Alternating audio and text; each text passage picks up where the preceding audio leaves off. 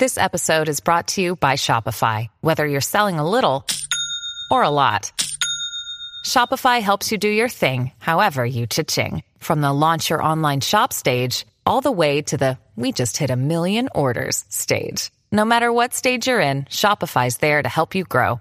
Sign up for a $1 per month trial period at shopify.com slash special offer, all lowercase. That's shopify.com slash special offer. こんちくわ、あなたの隣人、ゆっくりレ夢ムだよ。あなたの隣人、ゆっくりマリサだぜ。ジュルジュルジュルジュル。レ夢ム、一体何を食べているんだ？ねえマリサ。私悩みがあるの。相変わらず唐突だな。あまり聞きたくないが、一応聞いてやるか。どうしたんだ？最近味噌ラーメンにハマっててさ。いつでも食べれる方法ないかな？お前の脳みそは平和だな。味噌ラーメンだけに。すまん。真面目に困ってるのか？そうだな。それなら毎日、お店にラーメンを食べに行くのはどうだ？それはお金が足りなくなるわ。スープとか家で保存して食べたいのよね。あれはどうなの？ドラム缶とか一斗缶とか、バレル単位で保管しようとするな。お前はアラブの石油王、いやスープ王か？スープ王、いい響きね。憧れるわ。海賊王より良いんじゃない？しかも儲かりそう。趣味と実益を兼ねて。ぐっふっふふ。やばいな。やっぱりお前の頭に詰まってるのは、脳味噌じゃなくて豆味噌か麦味噌、もしくはカニ味噌だな。ちなみにカニ味噌は、カニの中長線で、本当の脳味噌じゃない。あと、ヤドカリ系のタラバガニは、基本的に美味しくないから食べないんだ。ドラム缶がダメなら、一斗缶しかないわね。ちなみに一斗は18リットルよね。お酒の一斗樽は知ってるけど、一斗缶って、何がメインで入ってるの？まあ一斗缶は大量の液体や粉末、固形物を保存、運搬するために使われる。食品もそうだが、油や溶剤まで様々だ。醤油や食用油、例えばオリーブオイル、香料用の溶剤や洗剤なんかも、一斗缶で保存されることがあるぜ。味噌もあるのね、完璧じゃない。でも、一斗缶で味噌って、どれぐらい持つのかしら消費期限か？そうだな、味噌は一応保存食だが。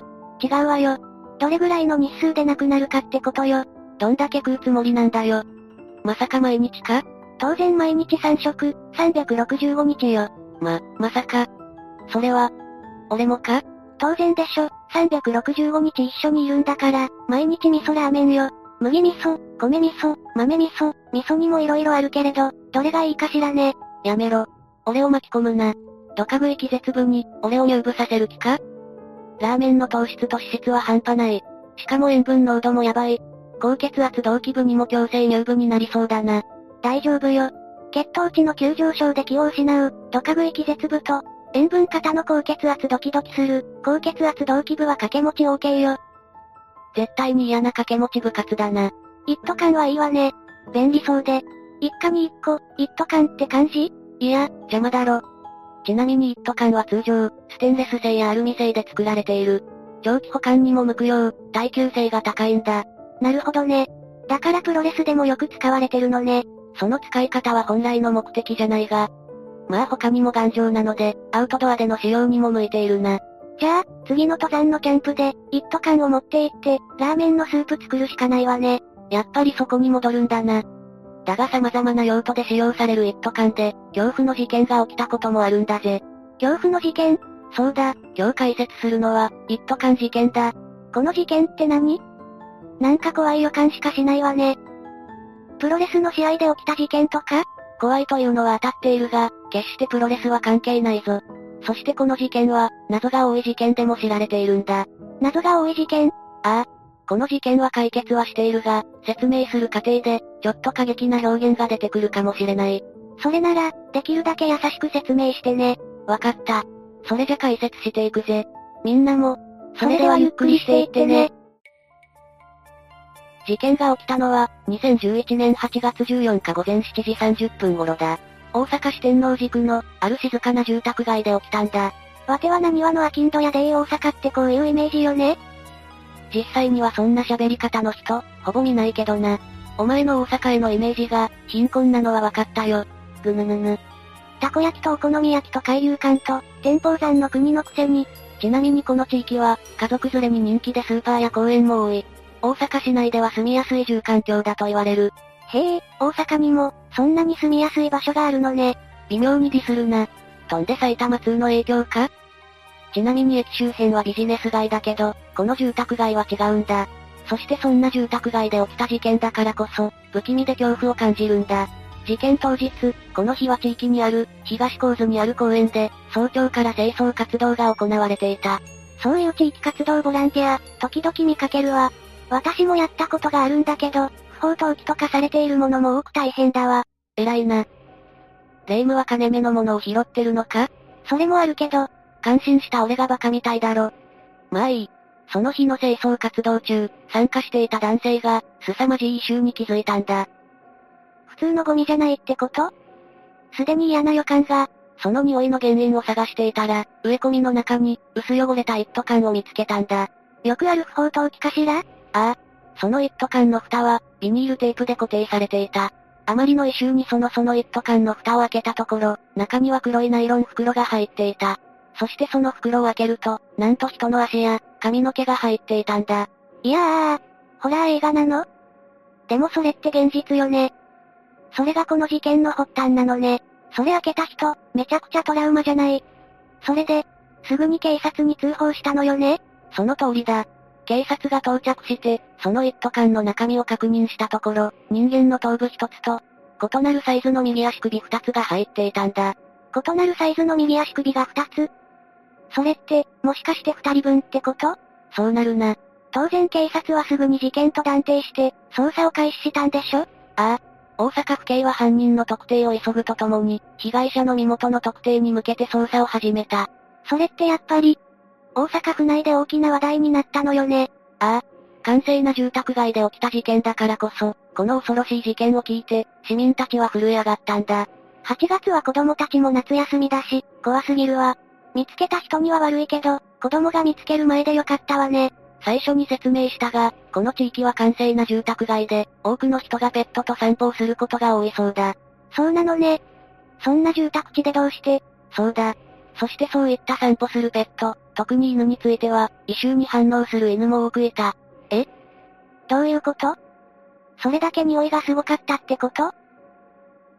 もしかして、まだ一斗缶があるとか？ああ、不審な一斗缶はそれ一つではなかったんだ。その後も公園の近くで、同じような一斗缶が見つかったんだ。まさか、そのまさかだ。清掃ボランティアの男性によって、最初の一斗缶が発見されてから、約6時間後の13時30分、最初に発見された公園から、西に約100メートル離れたコインパーキングで、二つ目の一斗缶が発見された。怖すぎるわね。そんなものが家の近くにあるとか、怖すぎるわ。次に発見された、二つ目の一斗缶も密封されていて、中には人間の手首や腕の一部、そして消臭剤が含まれていた。不気味すぎるわ。しかも二つ目っていうことだけど。もし二人分の人体なら、一斗缶二つじゃ足りないわよね。レイム、鋭いな。実は事件の10日前に、一斗缶が不法投棄されていると連絡を受け、大阪市が回収、保管していたものがあった。その回収した一斗缶って、まさか、そのまさかだ。中には同じように、遺体の一部が入っていた。なんてことなのちなみに回収した時に、中身を確認しなかったの？ああ。これまで見つかった一斗缶と同じように、ビニールテープで蓋が固定されていて、中身は確認せずに保管していたんだ。そして最初の一斗缶が発見され、その事件の報道を受け、大阪市の担当者は、保管していた怪しい一斗缶の存在を、思い出したんだ。回収した時に気づかなかったの？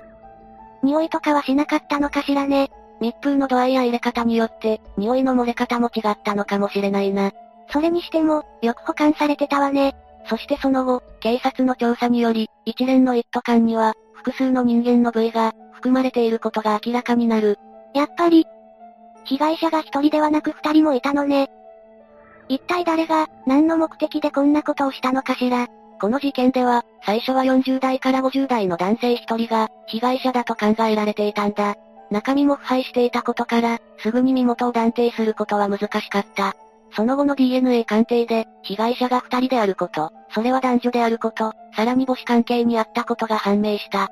そこで警察は、事件現場周辺で、行方不明になっている親子が近辺にいないかどうか、調査したんだ。え、親子が被害者なの？それってどういうことなのかしら？それで、身元は分かったの？ああ、捜査の結果、一斗缶に入っていた被害者の二人は、大阪市に暮らす女性46歳と21歳の長男だということが分かったんだ。なんでそんなことになってしまったの？その二人に何があったのかしら？そうだな。だが被害者の身元が特定されたことから、事件の捜査はここから大きく前進する。この二人の人間関係などを調べた結果、被害者女性の夫である57歳の F が、容疑者として浮上した。ちょ、それってどういうことなの？もしかして、父親が疑われてるの？その通りだ。F は製薬会社に勤めており、一斗缶はこの会社で使用しているものと同じで、特定の薬品のラベルが貼られていた。この一斗缶の製造番号を調べると、2005年に製造されたものだと分かった。またその時 F は、課長として勤めていた。その際に、この一斗缶を6缶仕入れていたこと、そして廃棄なども担当していたのが、F だったことが判明する。それはもう F が犯人じゃ。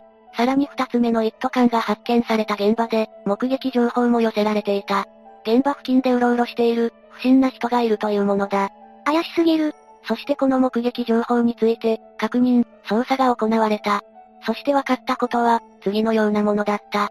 一斗缶が見つかる前、付近に停車した白いワンボックスカーから、男女3人が一斗缶を運び出しているなど、様々な証言が出たんだ。また公園には、随分前から一斗缶があったとか、もともと二つ置いてあったとか、様々な証言が出てきたんだ。ちょ、ちょっと、いろいろ出すぎじゃない？どれが本当なのかしら？でも少なくとも、怪しい行為は見られていたのね。ああ。そしてこの事件とは別で、奇妙なことが5年前に実は起きていたんだ。奇妙なこと？この男性 F が、5年前に妻と子供が失踪したと、天王寺署に失踪届を提出していたことも分かった。と、どういうことなの？失踪届を出していた、しかも5年も前？ああ。この F という男は、失踪届を提出する際、警察に対しては、妻と子供が失踪した原因や、動機はわからないとしていた。失踪 ?5 年前。それじゃ、その時にはもうすでに、それは憶測の域を出ないが、おそらくそうだろうな。F は警察の聴取にも、失踪した妻については、嫁は出て行ったきりでどこでどうしてるか知らないそう供述したそうだ。いやいやいや、無理でしょ。でも子供も一緒にってこと？奥さんと子供を消して、その一斗缶に入れたってこと？何があったのか気になるわね。そうだな。そして実は彼には、もう一人息子がいたんだ。ええ。ってことは、その子供も知ってたってこと？いや、その子供はこの時家におらず、一連の騒動を知っていたのは、父である F だけだった。遺棄された息子は長男で、都合は事件のことを知らなかったようだ。F 派はその次男には、二人は出て行ったと説明して、難を逃れていた。次男はどう思ってたの？まさか父親がだなんて、次男は母親に捨てられたと思い、ショックを受けていたが、父親の説明に対して、疑念を抱くようなことはなかったそうだ。そんなの悲しすぎるでしょ。どうしてそんなことに、それになぜ5年も、誰も気づかなかったの？鑑識の捜査の結果、これまでに発見された一斗缶には、5年前の新聞紙が入っていた。F が警察署に失踪届を出した年月と被り、事件に関与しているとの疑いが強まったんだ。それはもう犯人でしょ。F は犯行を認めたの？ああ。その後、F は罪を認めることになるんだ。一連の事件の犯人はこの会社員男性 F だった。警察は8月23日に F を逮捕する。ここまで物証があれば、言い逃れはできないわね。ところが F は、逮捕後の取り調べでは、一斗缶なんて捨てた覚えがないと否認したんだ。ちょ、ちょっと。それは無理でしょ。F はどう言い訳したの？主張はこうだ。2006年4月10日夜に帰宅すると、長男が布団の中で死亡しており、足元に大きなハンマーが置かれていた。そして浴室内で、妻がカッターで手首を切って、倒れているのを発見した。妻が長男と無理心中したと思ったそのように語ったんだ。ちょ、それは、無理じゃない？っていうか普通はすぐに、警察とか救急車呼ぶでしょ。霊夢の言う通り、その後の裁判の判決では、二人を発見し、倒れているのを発見しながら、すぐに通報しないのは不自然。二人を切断してまで徹底的に隠したのは、死亡に関与したとしか考えられない。そのように述べられ、検察から無期懲役を求刑されたんだ。それは当たり前よ。そして2013年7月17日、地裁判決が下された。そこでは二人を解体した上で、一斗缶に入れて捨てるという異常な行動をとった。二人を隠すためと考えなければ、合理的に説明がつかないと述べられた。そうよね。どう考えてもおかしすぎるわよ。ああ、当然だが裁判所は、F が二人の命を奪った事件に関与した疑いがある、と認定したんだ。その後はどうなったの ?F に対してはその後、二人の命を奪ったことについて、裁判所はこう判断した。現場に長男の大量の血痕があったことから、長男の命を奪ったことを認定できる。妻については暴行を推認させる証拠はほぼなく、命を奪ったとは断定できないとして、傷害致死罪を適用され、懲役28年が言い渡された。え、無期懲役ではなく、懲役28年になったの？二人も死んでるのに？ああ。これは妻について、殺人罪とならなかったことが大きいな。そんなことって、間違いなくこの F の犯行でしょ。二人も命を奪われてるのに、それにしてもこの F って男、どうしてこんなことしたのかしら。自分の妻と息子を、それなんだが、まず死体遺棄の犯行の動機については、修学旅行で不在だった次男に、伝えたくなかったためそのように述べた。いやいやいや、おかしいでしょ。しかもそれで、次男も母親を恨むことになるなんて。まったくだ。しかも F は二人の遺体を、一斗缶に詰めて捨てたことは認めた上で、二人の命を奪ったことについては、無罪を主張していたんだぜ。ちょ、何言ってんの無罪なわけがないでしょ。でも夫婦の間に何があったのそれについては次男が、涙ながらに証言をしているんだ。両親は金銭面でよく揉めていたとな。え、動機はお金なの？そう推認される。F について調べていくと、パチンコなどのギャンブルで散財し、消費者金融で借金をしていたそうなんだ。そしてその返済に充てるため、無断で妻の保険を解約していたんだ。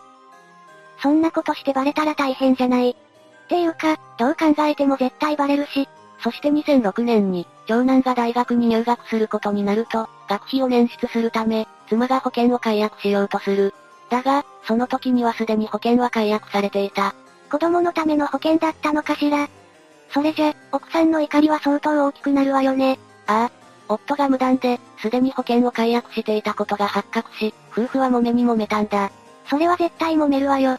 知らないところで保険解約されてたわけだし。これはあくまで推測にはなってしまうが、この時の喧嘩がもつれ、男性は妻と長男の命を奪った。その後、男性は二人の命を奪い、自宅や会社で二人をバラバラにした。一斗缶は段ボールに入れ、身体の一部を会社の倉庫に運んで保存していた。ゲー。会社の倉庫に隠してたの？怖すぎるわ。会社も迷惑な話ね。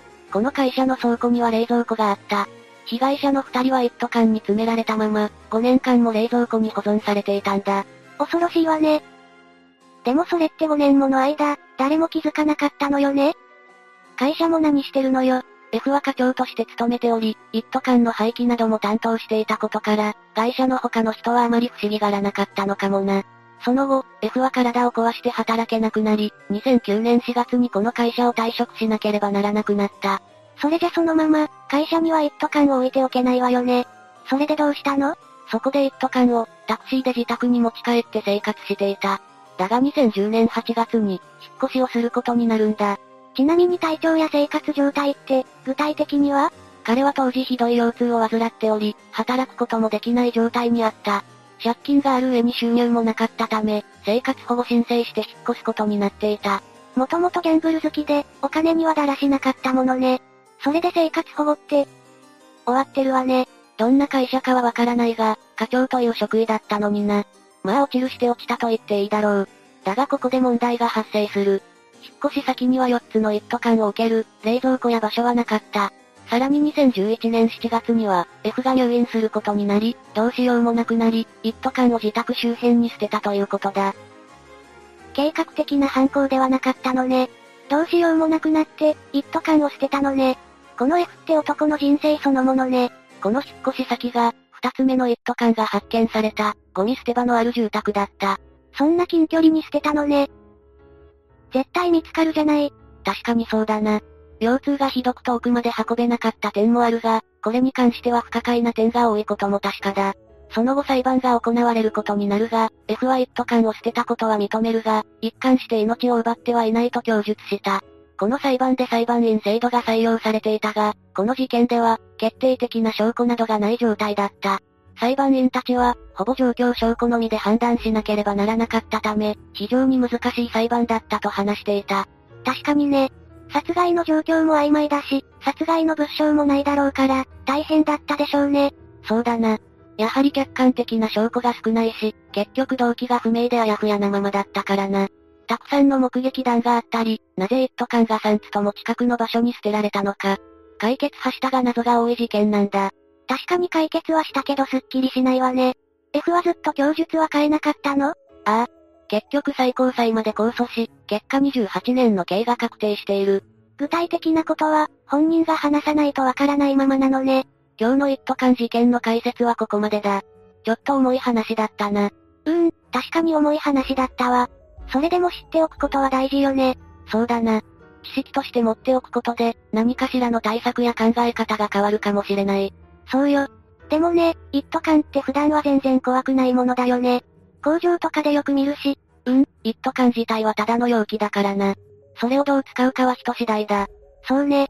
一斗缶で美味しい料理を保存するとか、逆に楽しい使い方もできるわ。レイム、まさかまだ食べ物のことを考えているのか。